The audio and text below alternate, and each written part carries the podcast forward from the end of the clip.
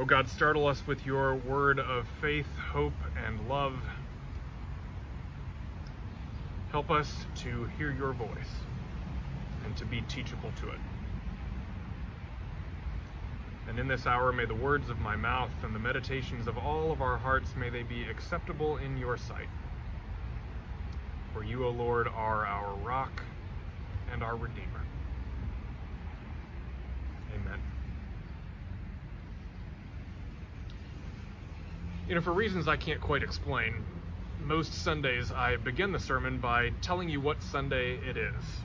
This is the sermon for Sunday, June the blah, blah, blah. And then I start into the word.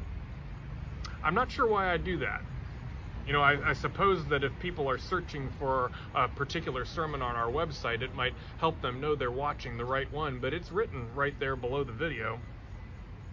I wonder if there's a funny subconscious thing going on in my telling you what Sunday it is. Sometimes it occurs to me that most of us don't even know what the date is these days. And more broadly speaking, I'm not exactly sure it matters. You know, one of the observations that I hear about living in this time of pandemic is that it's Groundhog Day. Groundhog Day. That's a reference to that Bill Murray movie from a couple of decades ago about a man who keeps on waking up and reliving the same day over and over and over again. That's what it feels like much of the time. With outings and family gatherings and vacations and special events mostly on hold for the next several months, we wake up each day to much of the same routine. Even weekdays and weekends sometimes feel very much the same. While our days keep feeling the same, I have a sense that right now, in these days and weeks here in mid August, a transition is taking place in our thinking. It's late summer. Parents are worried about what school is going to be like. Summer is turning to fall with the creeping awareness that in a few months, gathering outside in places like this one will be less comfortable than it is now. News of vaccine trials surround us, but so does the news of how long it will take to vaccinate enough people to bring us all to a safe place. There is a disappearing sense that the pandemic is a season of weeks or months, and an increasing sense that it may be this way for a good long while. Now, before I lose you and you turn off your device thinking this is a sermon about despair, let me assure you that it is not. This is a sermon about finding our way to a balanced, faithful, and sustainable life in the midst of these days. These days, right now. Life now is a time in which you can thrive. No doubt about it, there is a threat before us in these days and weeks, or maybe a few months. But I'm not just talking about the coronavirus itself. The threat is that as this time of pandemic wears on, some of us may lose our patience and our hope. You know, back in March and April, this all seemed pretty manageable if we only thought it would last a few weeks or maybe a few months. But now that we know that it's going to be with us for a while, well, that might be truly discouraging. You know, among the church pastoral staff, we've started to hear people who were doing pretty well back in May and in June telling us that they're starting to get genuinely lonely, to miss the regular rhythms of church and community with their friends. Work at home is becoming tiresome for people. Parents are concerned about the challenges of the upcoming school year Government assistance to people who need it is in question. Delayed medical care is becoming a real issue. And some folks are becoming depressed by the whole thing, while others have run out of patience and they're returning to some of their regular routines, even in ways that are dangerous. This is an important time for us to talk. And here's why. I do believe that it's important. I do believe that it's possible for us to live well and even thrive in these days. But to do so is going to require solid and faithful grounding, a willingness to lean into God's creative power among us. I've been preaching these last several weeks about what it means to be teachable as people of faith, to be able to hear God's voice and learn from it and follow. I've talked about things that tend to distract us from God's voice, and about how voices in Scripture lead us toward living lives of justice. This week I'm going to talk about authority. Authority. It's not the most popular word in our culture. Americans hold values like individual rights and self determination in very high regard. And this tends to lead to suspicion about words like authority.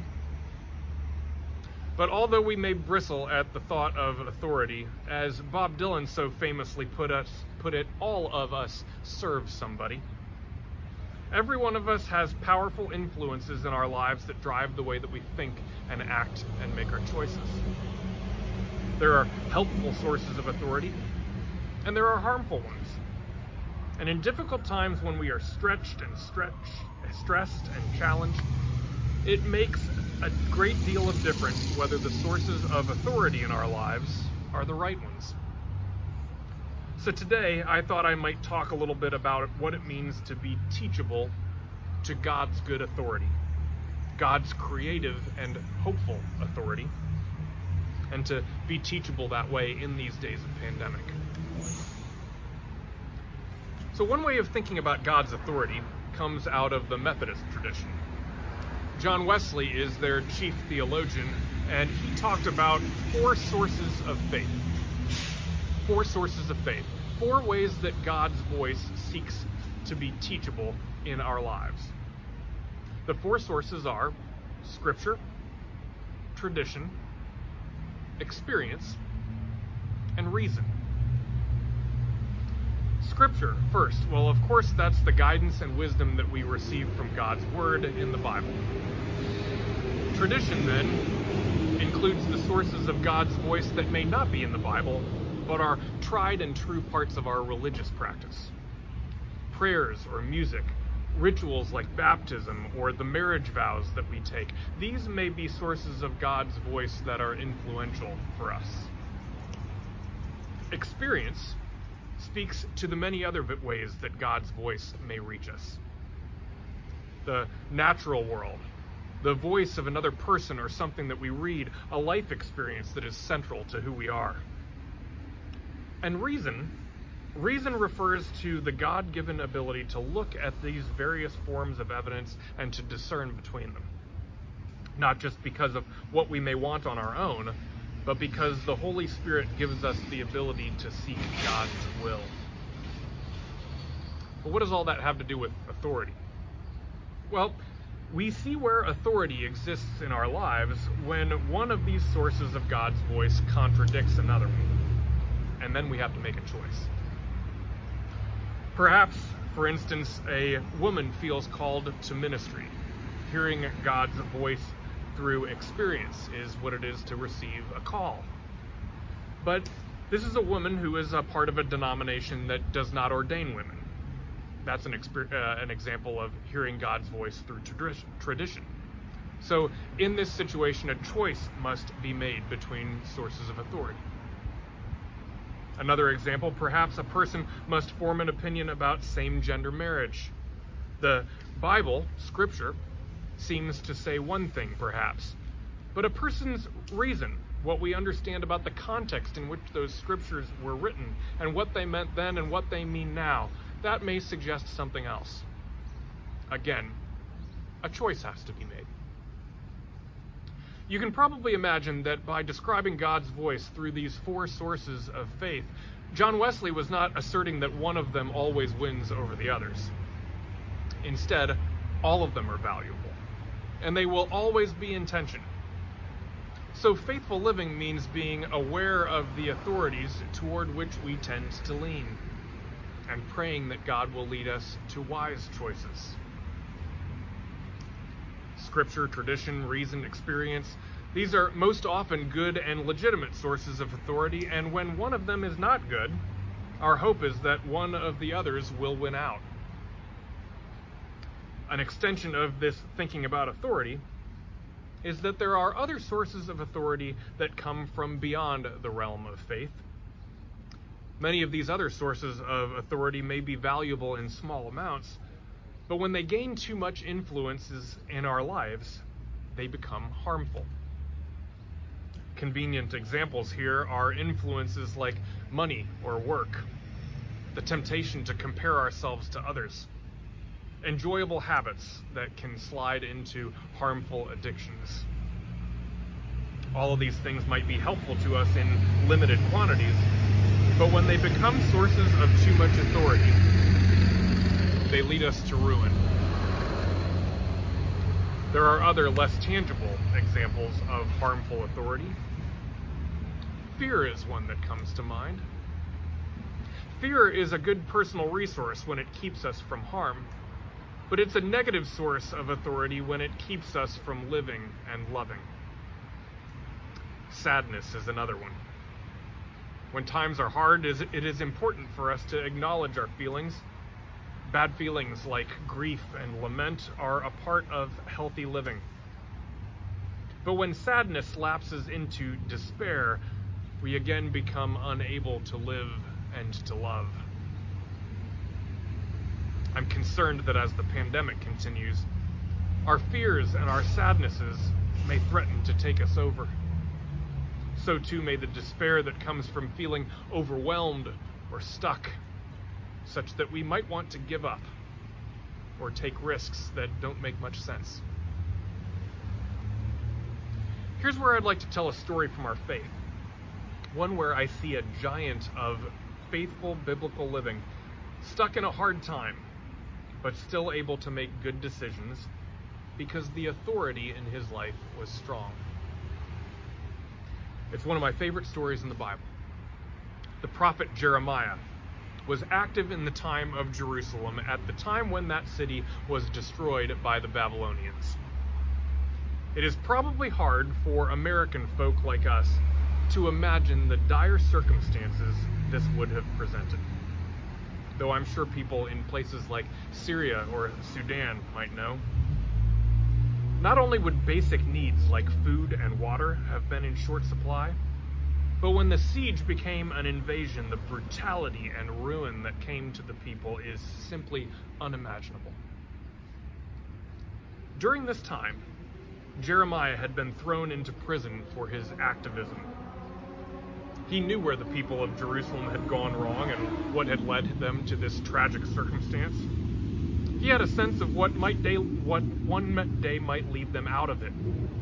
But the king in Jerusalem did not want to hear it and shut Jeremiah away. In the midst of all of this chaos, Jeremiah receives a visitor in prison. A relative has died, and Jeremiah is informed that by law he has the first rights to purchase a field outside the city that belonged to the deceased. What a weird detail to include in a Bible story. Who in their right mind would spend money to buy a field in the lands surrounding Jerusalem when the city was about to face disaster? But the story is there because Jeremiah responds in a surprising and creative way. Jeremiah, you see, buys the field. And not only does he buy it, but he sends word out from the prison that he has done so because he wants his followers to know. And he makes sure that the deed of purchase is secured so that it will last a long, long time. He does this, according to his own words, because he believes in God's promise that houses and fields shall again be bought in this land. To people who have already been taken into exile in Babylon, he tells them to make a life for themselves until the day comes when they can return home. He says these words Build houses and live in them, plant gardens and eat what they produce. Take wives and have sons and daughters. Take wives for your sons and give your daughters in marriage, that they may bear sons and daughters. Multiply there, do not decrease but seek the welfare of the city where I have sent you into exile, and pray to the Lord on its behalf. For in its welfare you will find your welfare.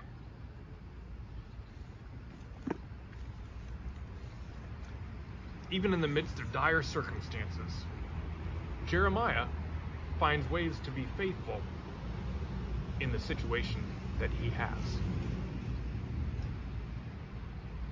It reminded me of another story from history, one that you might have read about recently. The historian Erik Larson's latest book is The Splendid and the Vile. It's a history of the days of the Blitz in London during the Second World War. Here's a taste of what life was like in those days, reading from the book. Towns and villages took down street signs and limited the sale of maps to people holding police issued permits. Farmers left old cars and trucks in their fields as obstacles against gliders laden with soldiers. The government issued 35 million gas masks to civilians who carried them to work and to church and kept them at their bedsides. London's mailboxes received a special coating of yellow paint that changed color in the presence of poison gas. Strict blackout rules so darkened the streets of the city that it became nearly impossible to recognize a visitor at a train station after dark. On moonless nights, pedestrians stepped in front of cars and buses and walked into light stanchions and fell off of curbs and tripped over sandbags. This is what life was like. And yet Larson writes the book not to talk about the dire circumstances alone, but to talk about the ways people courageously lived in the midst of those times. And how Winston Churchill's life demonstrated hope in an hope in an authority that was higher and greater than fear. Again, in Larson's words, mine is an account that delves into how Churchill and his circle went about surviving on a daily basis.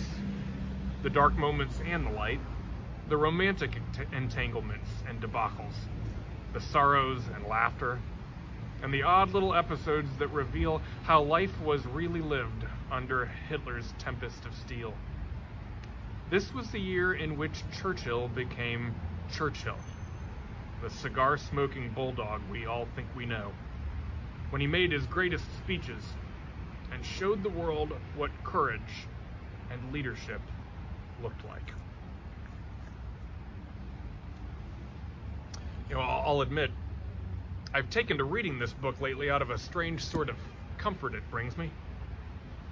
In the midst of all of our current concerns and unknowns, it's easy to feel a bit unhinged at times.